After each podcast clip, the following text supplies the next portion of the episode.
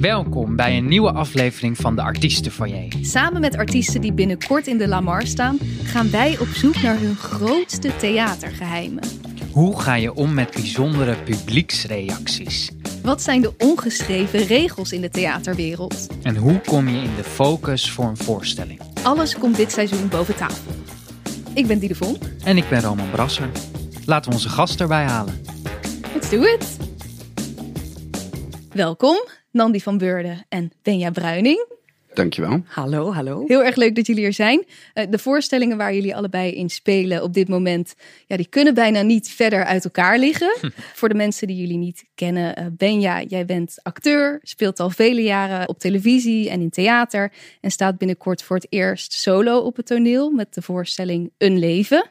Een persoonlijke en ontroerende tekst van schrijver Nick Payne over twee grote gebeurtenissen die zich kort na elkaar afspeelden. Namelijk het overlijden van zijn vader en de geboorte van zijn kind. Uh, iets waar jij ook ervaring in hebt. Ja. Daar gaan we het zo meteen over hebben. Nandi. Ja.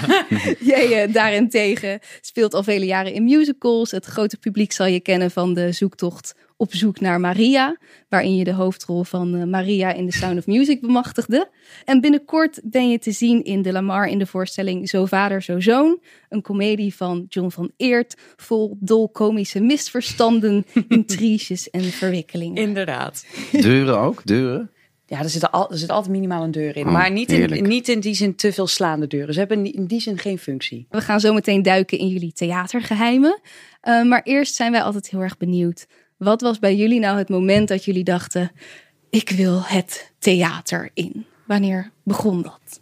Oh god, ja, jij maar eerst. Oh, ja, uh, oké. Okay. Uh, nou ja, het, ik vond het typisch zo'n zo'n beroep wat gewoon heel lang in, je, in, in een soort vriendenboekje blijft staan. Net als dolfijnentrainer en prinses en dat soort dingen die je niet echt oh, wordt. Ja. Dat word je niet echt. Dat weet je zelf ook wel als je dat opschrijft. Maar en uh, totdat ik, mijn ouders namen altijd heel veel mee naar theater. Dat ik op een gegeven moment wel de klik maakte. Oh, wacht even. Volgens mij kun je dit worden. En wat is dan de weg of zo? Toen ben ik op die manier gaan denken. Maar ik vond het altijd wel leuk, maar ik had nog niet heel snel de klik gemaakt dat daar een weg naartoe was. En hoe oud was je dan toen die klik daar was? ik je denk een jaar of veertien of zo. Okay. Dat ik echt dat realiseerde. Oh, wacht even. Je gaat een studie doen, dan kun je keuze maken. En dan kun je dus dit ook kiezen.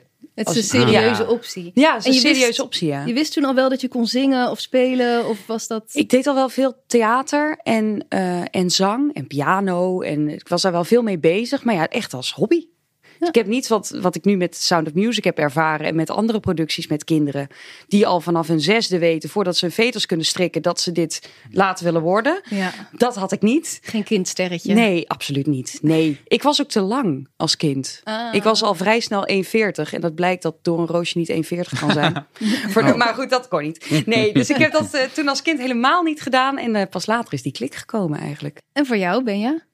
Ik ben ook pas later echt tot de conclusie gekomen dat je daar iets mee kan doen. Ik heb in films gespeeld toen ik 15 was. Toen zat ik wel op de Amsterdamse Jeugdtheaterschool. Met zo'n ja, J-A uitgeschreven. En dan vroegen mensen op een gegeven moment, nadat ik in die films had gespeeld, oh wil je ook echt naar de toneelschool? En dan dacht ik altijd, oh, wat? Oh, weet ik niet. Uh, nooit over nagedacht, eigenlijk helemaal niet mee bezig. Ik dacht wel van, het zou wel lekker zijn als het een beetje zo doorgaat. Ik vond het wel leuk om te doen, maar pas eigenlijk veel later, toen ik twee keer was afgewezen voor de toneelschool, kwam bij mij de klik van, maar ik wil eigenlijk niet iets anders doen. Dit is wat ik wil doen. Dus als ik nu nog een keer auditie ga doen, dus ja, drie keer is scheepsrecht. Of, of ik moet gewoon mijn plek ja. kennen en ja, zeggen, dan ga ik gewoon lekker biologie of uh, psychologie studeren. Toen dacht ik, oh, dan moet ik nu wel echt alle zeilen bijzetten.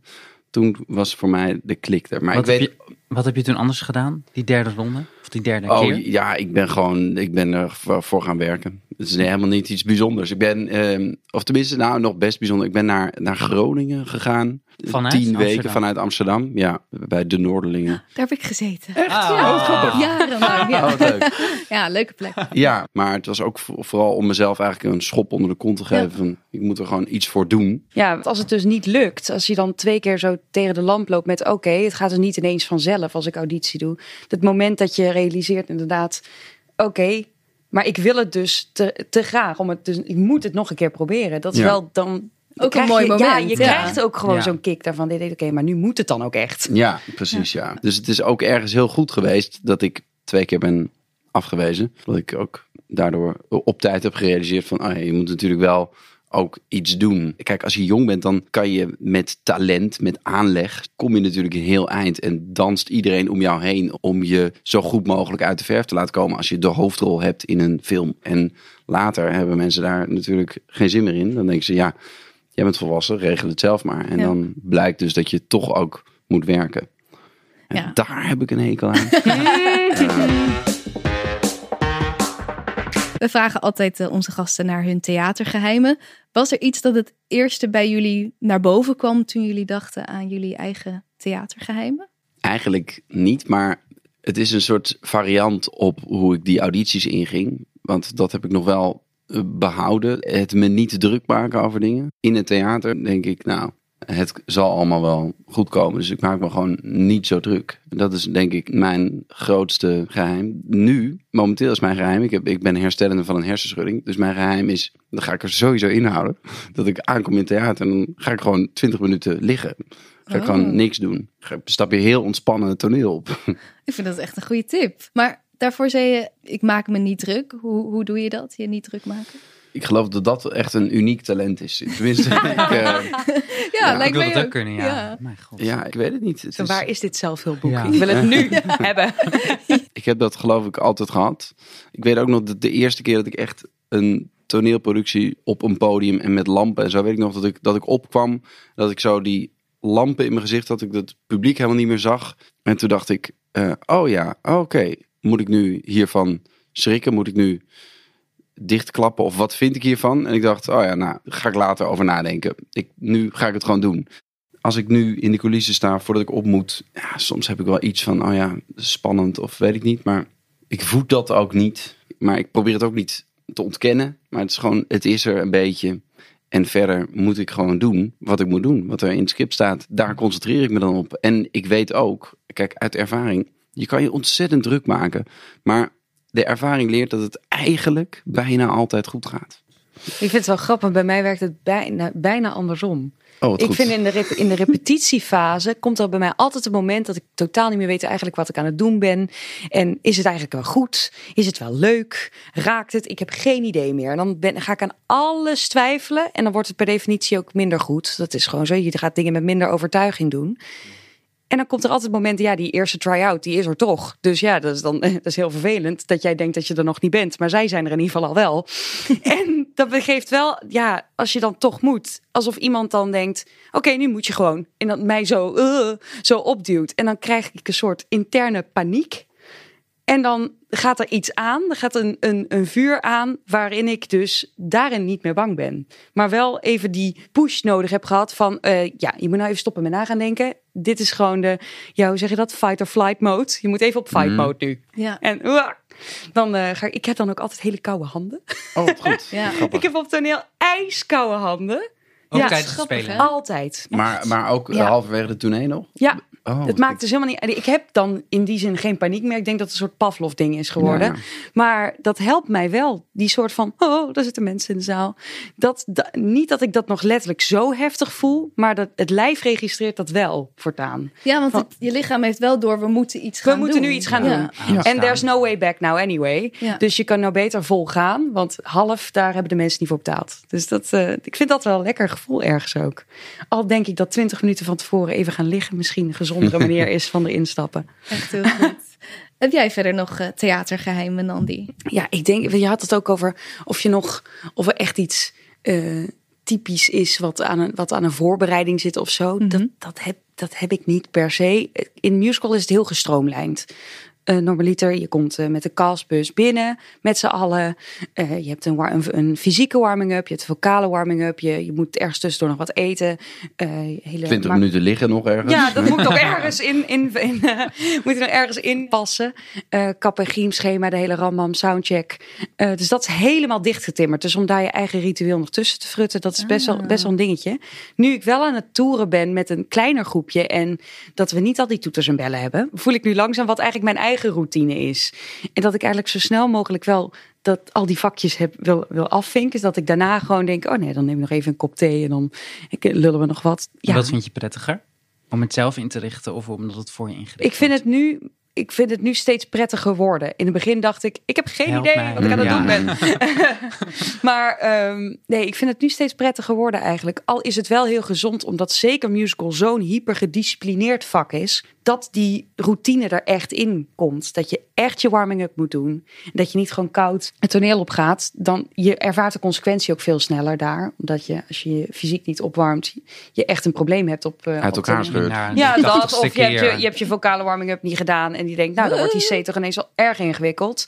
Dat wil je niet. En nu gaat het veel meer over het met elkaar blijven. Als je nu de hele tijd op je eigen eiland blijft en je gaat dan samen een komedie spelen, wordt heel ingewikkeld. Je moet Hmm. veel meer op elkaar intunen. Ik vind dat, dat het sociale nu iets meer ruimte krijgt daarvoor wel, eh, wel prettig. Ja, bij jou is dat nu heel anders, Benja, want jij bent helemaal in je eentje. Ja, ja Hoe het is sociale eh, is non-existent. Ehm, het is niet per se mijn hobby. Ook het eh, heen en weer rijden naar een stad en het in je eentje zitten wachten. Ik ben heel blij dat ik 20 minuten moet liggen, eh, want eh, de tijd gaat heel traag. Het voordeel is nu wel dat ik, dat ik heel laat kan aankomen, omdat er verder zich niemand druk maakt over of ik er al ben. En op het toneel mis ik niet zozeer collega's. Maar dat komt alleen doordat het een geschreven monoloog is. Dus Ja. ze zijn er niet. Dus in die zin mis ik ze niet. Maar het is wel ook heerlijk om samen te spelen. Ja. En wat ik ook mis is... Ik vind het fijn om na een voorstelling... of na iedere take, als je aan het filmen bent... ook om het even weer door te nemen, in ieder geval in mijn hoofd. En bij voorkeur ook met elkaar. Van, volgens mij moet het toch iets later, want dan heb je toch, dan kunnen we da- daarna met dat, eh, met als dat glas valt, eh, hebben we toch beter, ik weet niet, het, het doorspreken van, Je kan veel meer sparren natuurlijk. ja. En nu zit ik dat allemaal een beetje in mijn eentje te doen. Zo, ah, hmm, ja. Kan je dat dan vinden in het publiek? ja, maar het publiek is hartstikke onbetrouwbaar. Dat zijn elke keer andere mensen die iets anders hebben meegemaakt de dag ervoor. En eh, die zitten er dus anders in. Of ze zijn met meer of ze zijn met minder. Ja. We zeg maar, het meest meetbaar zijn natuurlijk de grappen. Dus als er gelachen wordt, Ja. ja, wordt oh, ze lachten wel harder gisteren dan vandaag. Maar ik moet gewoon bij mezelf nagaan. Eh, Hoe ben ik het aan het spelen? Eh, gaat het goed? Of ben ik me steeds aan het verspreken? Of mezelf in de gaten houden? Ja, niet en niet alleen maar afgaan op het publiek. Want Ja. hoe is het bij jullie met, qua publieksreacties? Eh, dat, dat is, nou, Wordt er gelachen? Ja, want, eh, als dat niet zo zou zijn, hadden we een heel groot probleem. Nee, het, wordt, nee het dak gaat er wel af ja, op momenten. Dat ik denk, jeetje. Ik vind het zo grappig moment dat je... In het begin heb je een beetje de mix van het publiek dat John heel goed kent. John die het zelf heeft geschreven. Wat hij met al zijn eh Harry's eh, heeft gedaan. Dat, dus die altijd naar zijn voorstellingen komen. Die komen al binnen met hot. Nu gaan we lekker een avondje eh, lekker lachen. Gieren. Die zitten al ja, die zit al op het keypunt van, oh, dan ga ik heel hard lachen. dus dat is heerlijk. En je hebt soms avonden dat er veel nieuwer publiek is, omdat hij niet altijd in dat theater speelt. En dan voel je dat het soms een beetje losgeweekt moet worden. En dan eh, voel je langzaam dat, dat, steeds, dat zo'n lach steeds verder rolt en doorrolt. Dus dat, is- dat is wel heel leuk, dat verschil ook om te merken. En de grootte van de zaal, hoe vol zit het? En het kan net anders vallen in Assen dan in Bussum of in Amsterdam. Dat is echt een wereld van verschil. En hebben jullie wel eens eh, hele gekke publieksreacties meegemaakt? Absoluut. Absoluut. We hebben een deel publieksparticipatie. Maar het was één vrouw. Er zit een stuk in, dat is een surprise party voor iemand, spoiler alert. En daar, eh, daar zijn zij bij aanwezig. En die vrouw krijgt, iedereen krijgt heel duidelijk de instructie. Oké, we doen, eh, we, we verstoppen ons. Hij komt binnen en zij telt tot drie. En dan roepen we surprise. Nou, Ja, helemaal dus diegene duidelijk. uit het publiek, Ja, die, die, helemaal die goed. komt zich mee verstoppen. Komt zich mee verstoppen. Gaat hartstikke goed. Iedere avond. Tot deze avond. Dus hij komt op. Hij zegt, oh, het is allemaal mislukt. En ik zeg, nou, ik heb een verrassing voor je. Eén. Ik, ik heb een verrassing. Ik ben pas bij één. En die vrouw komt, surprise! In haar eentje zo. En je zag denken, nee! Oh. Kan iemand mij?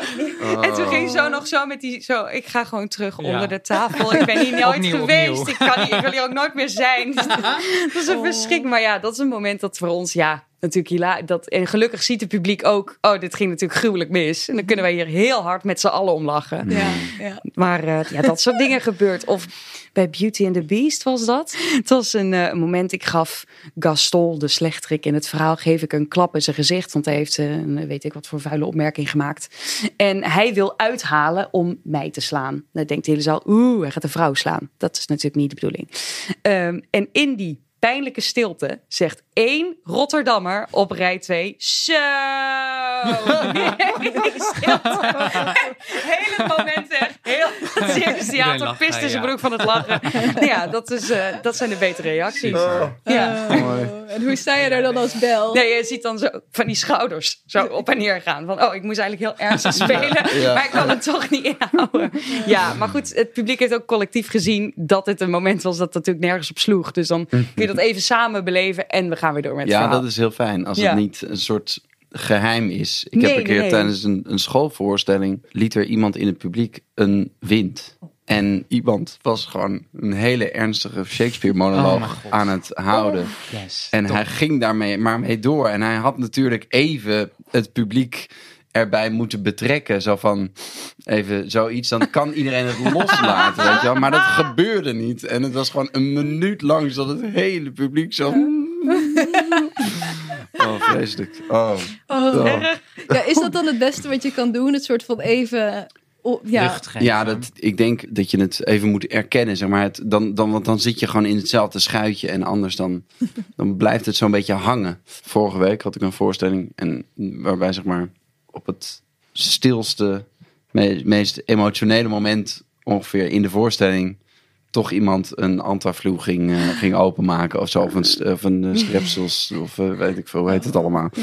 En dat is dan zo, maar ook gewoon zo stil mogelijk, weet je wel, zo langzaam mogelijk. En dat kan gewoon. niet. Ja. Doe gewoon in één en keer. Was, ja, oh. ja, dat is dan, dan denk je, ja, daar, daar kan je eigenlijk niks mee. Nee. En, het, en het hele publiek denkt, doe nou gewoon, maak nou gewoon open. Oh. Maar ja, dat zijn lastigere momenten inderdaad dan als er echt iets iets overduidelijk misgaat. Wat, wat ook wat je kan benoemen. enigszins grappig kan, is, ja.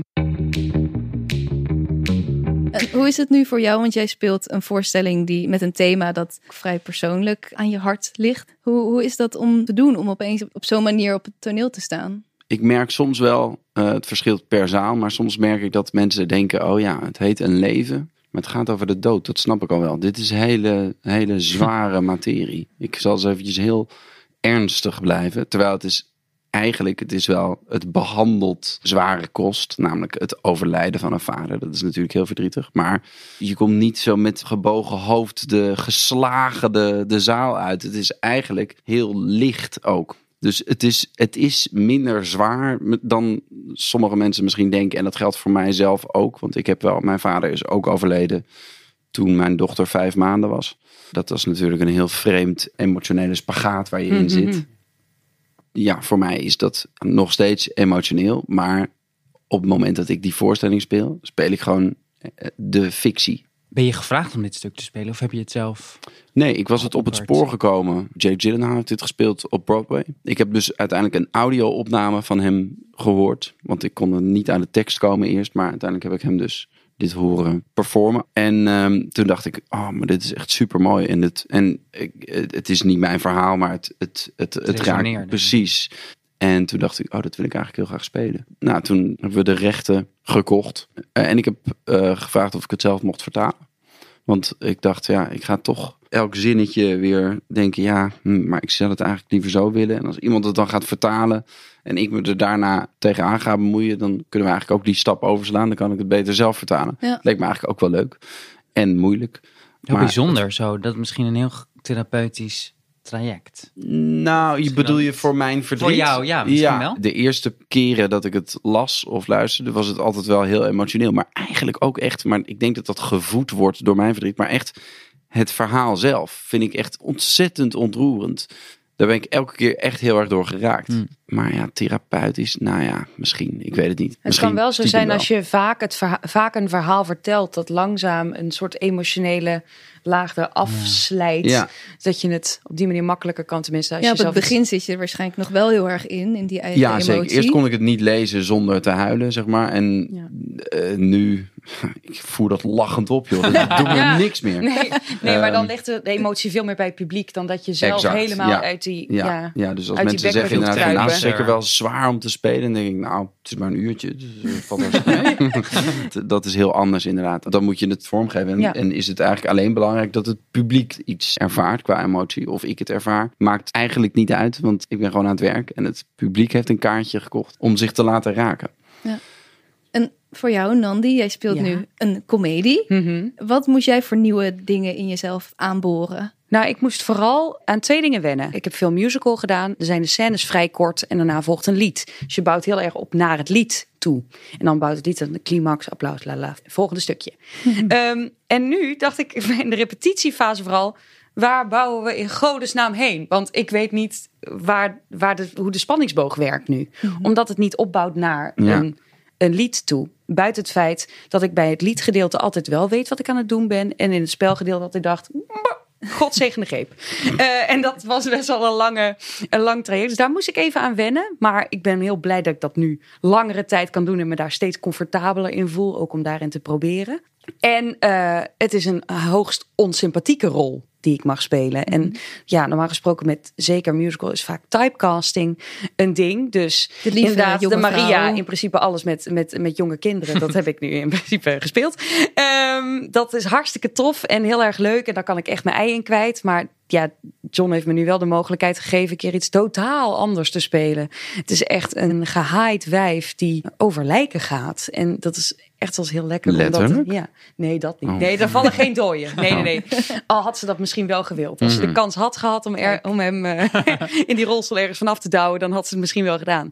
En je merkt, je merkt het soms ook aan het publiek. Dat ze naderhand denken, och, dat was wel anders dan Maria.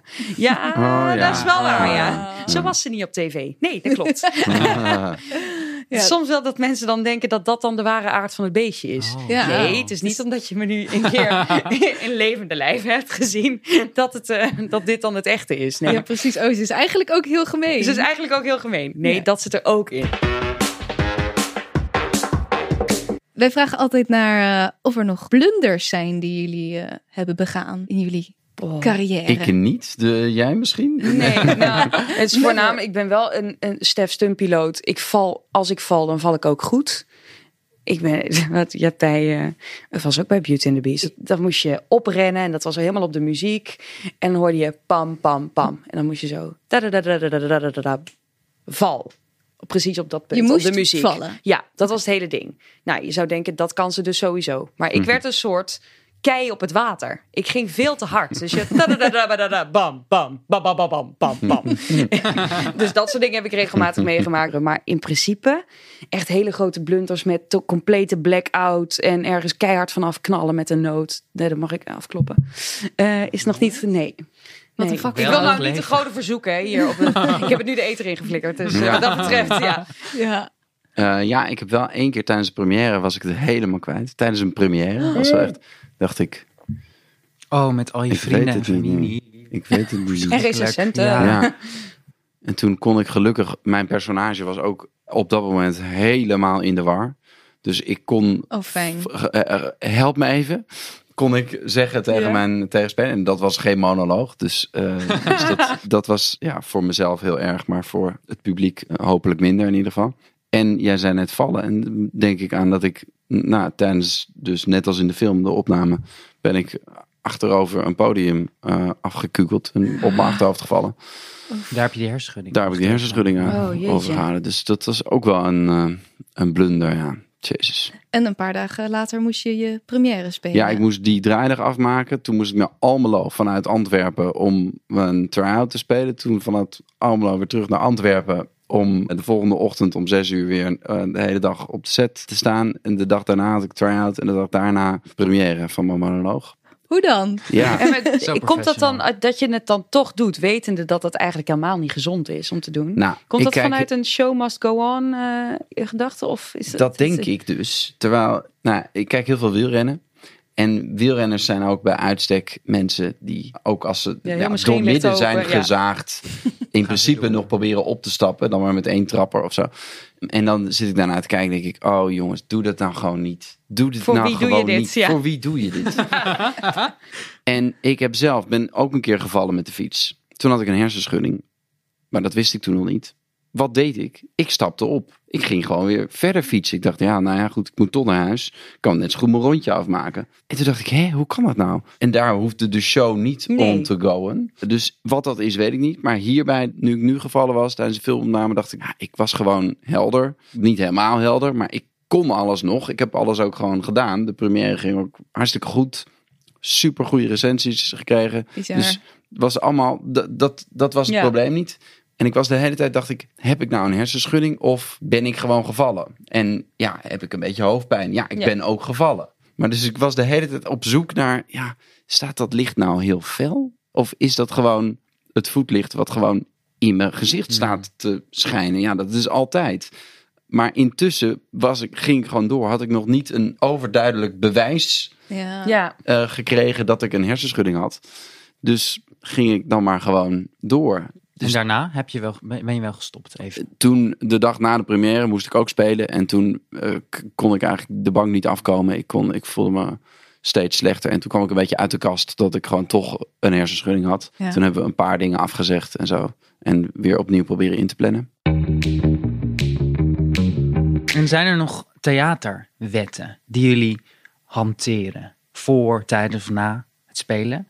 Ik heb bijvoorbeeld geleerd dat als je op het podium staat, dat je voorstelling niet een succes is als je het precies zo hebt gevoeld als de vorige keer. Je, dat is niet een soort me- graadmeter van, ik heb het gisteren voelde ik dit heel intens en vandaag niet. Dus vandaag zou ik het al helemaal ver- ver- Oh, fout zo. hebben gedaan. Nee, daar hadden we het eh, al eerder over. Dat het eigenlijk gaat het er in Ja. mijn lezing helemaal niet over wat ik voel tijdens Nee, de voorstelling. Maar nee, wat het publiek voelt. Maar tegelijkertijd, ja, ik heb, ik heb ook wel eens twee keer gehad dat ik dacht, nou, dit ging, dit was echt, dit was in alle bescheidenheid geniaal. dit was, nee hoor, maar dat ik, dat ik zelf dacht, oh, dit was Tijdens je solo nu. eh, Of een tijdens solo een keer en tijdens Talk van Java bijvoorbeeld een keer. Oh ja. En dat ik echt dacht, oh wat relaxed. Ik, dat ik zo helemaal in de driver's seat zo. Ja. En dat ik zo nog een beetje zo helemaal vol van mezelf.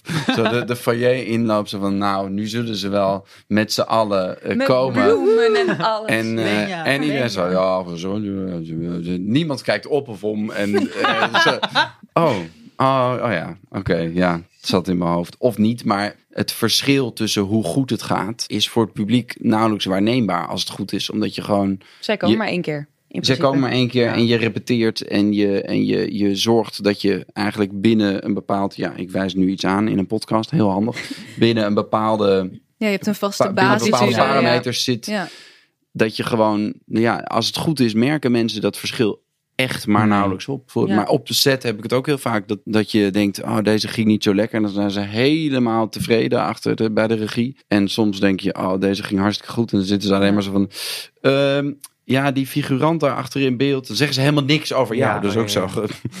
Eh, Ja. ja, ik herken het wel. Wat wij met, met Op zoek naar Maria hadden. Dat werd opgenomen, of tenminste, dat werd live uitgezonden. Ja. In coronatijd. Er was een avondklok. Dus er zat niemand in de zaal waar wij uitzonden. Want ja, Ja. dat, de, daar mocht Terwijl je niemand echt in. een, een show Er was een enorme maakt. show en er was niks. Er was niemand. maar er was wel een verbinding met het thuisfront, zou ik maar zeggen. Je voelde een soort, ja, alsof je een soort satelliet was die dan iets naar aarde zond en dacht, geen idee of ze het leuk vonden. en dan kreeg je dat dan s'avonds in stemmen, wie er dan uit lag of wie het dan had gewonnen. Die, dat was de enige, de enige feedback die je had. ja. Dus dan, dan gooide je het gewoon met. Ik heb mijn best gedaan. Ik weet niet of jullie het leuk vonden. Of goed genoeg. of I don't know. Ik weet niet. Die verbinding is weg. Dus ik denk dat dat bijna dan hetzelfde gaat voelen als een monoloog. We waren, je was met niemand echt in, in gesprek of zo. ja. Maar wat jij zegt qua, qua theaterwet. Voor mij is het meer dat je met het bewustzijn op het toneel staat met ik kom iets brengen. In plaats van ik kom iets halen. Dus als ik een lach kom halen, dan gaat het sowieso mis. Want dan verwacht ik iets van hen. Dus, vanuit het publiek, je komt iets, je Ja, komt iets dus brengen aan het ik kom publiek. iets brengen aan het publiek. niet iets Ik- halen nee. publiek. Ze hebben al Ja. notabene betaald voor een kaartje. Ik heb Ja. helemaal niet... Ik, waar haal ik de arrogantie vandaan dat ik iets van hem moet hebben? Mhm. Ze zijn al gekomen, daar mag ik al heel blij mee zijn. Dus eh, nee, ik moet vooral denken... oké, wat kom ik als personage brengen? Wat kom ik, als, eh, wat kom ik gewoon als mezelf nu met dit stuk geven? En dat, dat helpt mij heel erg om niet te verzanden in... ja, maar ze lachten niet. Deze zaal is ook kut. En Oh, bla- ja, ja, ja. Want nee, ik kwam iets Goed. brengen en niet al dat, dat in te calculeren of zo. Goeie. Heb jij nog zo'n vast ding wat je zelf altijd meeneemt als regel? Nou, een regisseur, Thijs Reumer, heeft een keer tegen mij gezegd in de repetities. eh, ja, doe het nou nog eens, maar dan goed gespeeld. Diesmal met talent, bitte. Ja. Ehm, maar nee hoor, maar dat neem ik nooit mee. Dat doe ik nooit. Zeker niet doen, nee. We eindigen altijd met een eh, vaste rubriek en dat zijn de dilemma's. Dilemma's. Begin jij? Begin ik? Eh, Zal ik beginnen? Ja, begin jij lekker. Oké, nou. Nooit meer theater of nooit meer wielrennen? Oh, Nooit meer wielrenner. ja. Deze was even specifiek voor Benja. voor jou, Benja. Ja, om, ja eh, nou, Snel, snel. dan eh, zeg ik nooit meer wielrennen. Maar goed, als ik bij de andere podcast zit, dan zeg ik nooit meer theater natuurlijk. Nee, maar ik denk dat dat voor mijn leven theater toch wezenlijker is. Wielrennen is toch vermaak uiteindelijk natuurlijk. Oké, oké. Ja, een goede, goed dilemma. Altijd dronken op het toneel of altijd brak op het toneel? Ja, nu komt het. Dan heb je dan toch een geheim. Ik eh, drink niet zoveel. Dus ik ben nog nooit dronken geweest. Dus Oh. daarmee ook niet brak. Dus ik zou het bij God niet weten. Dan denk ik brak.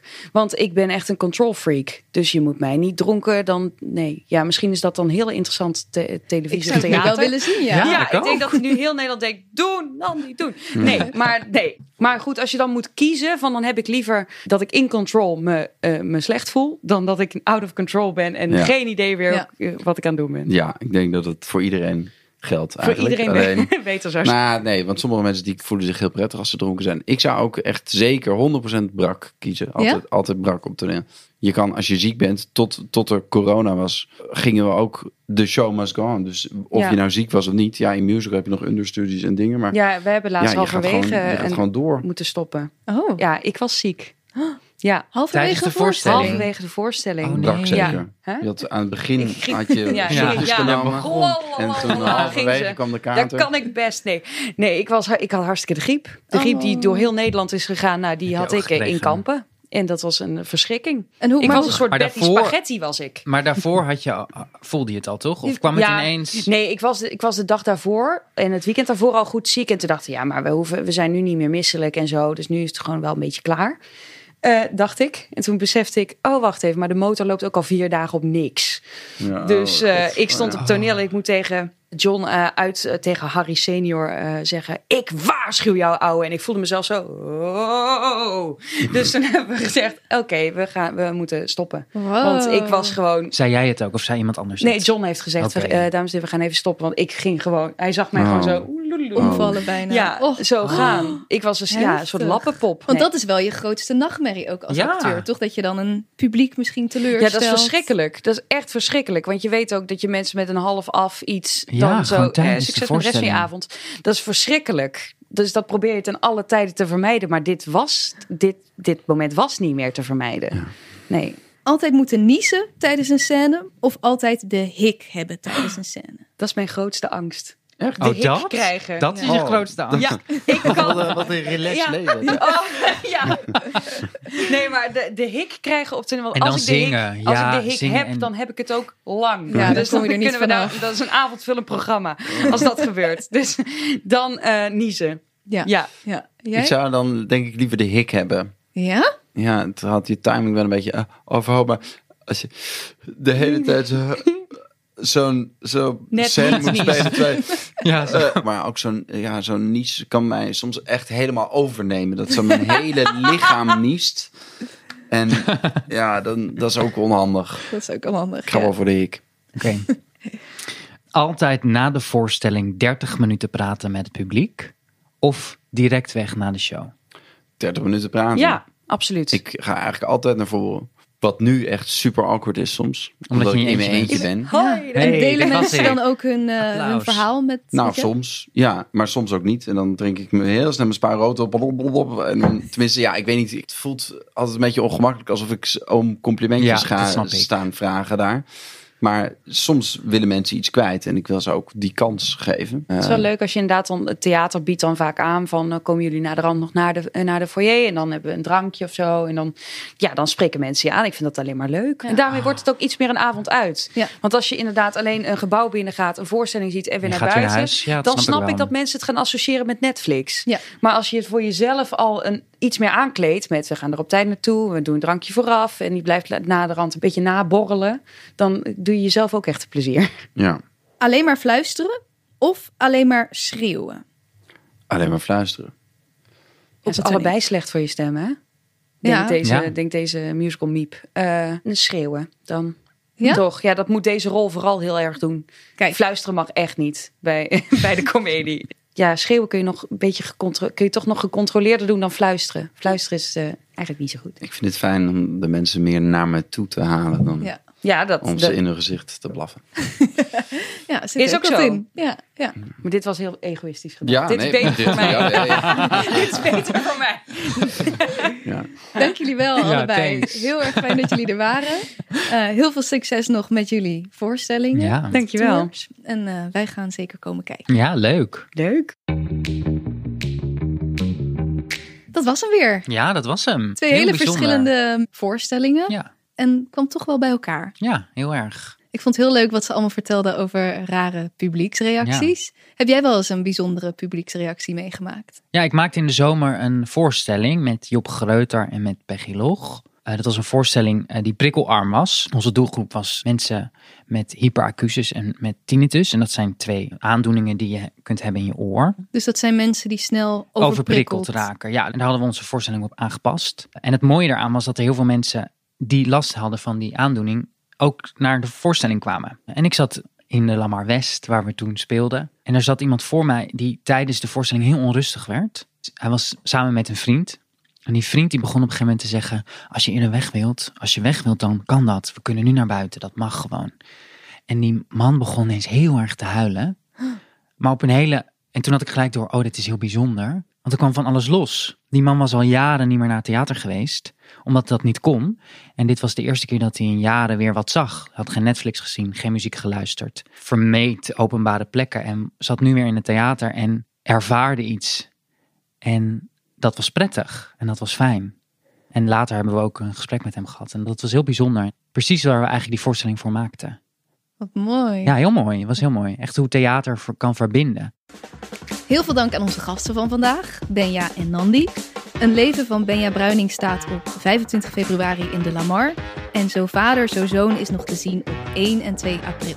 Vond je dit een leuke aflevering? Dan zijn we heel blij als je met iemand deelt.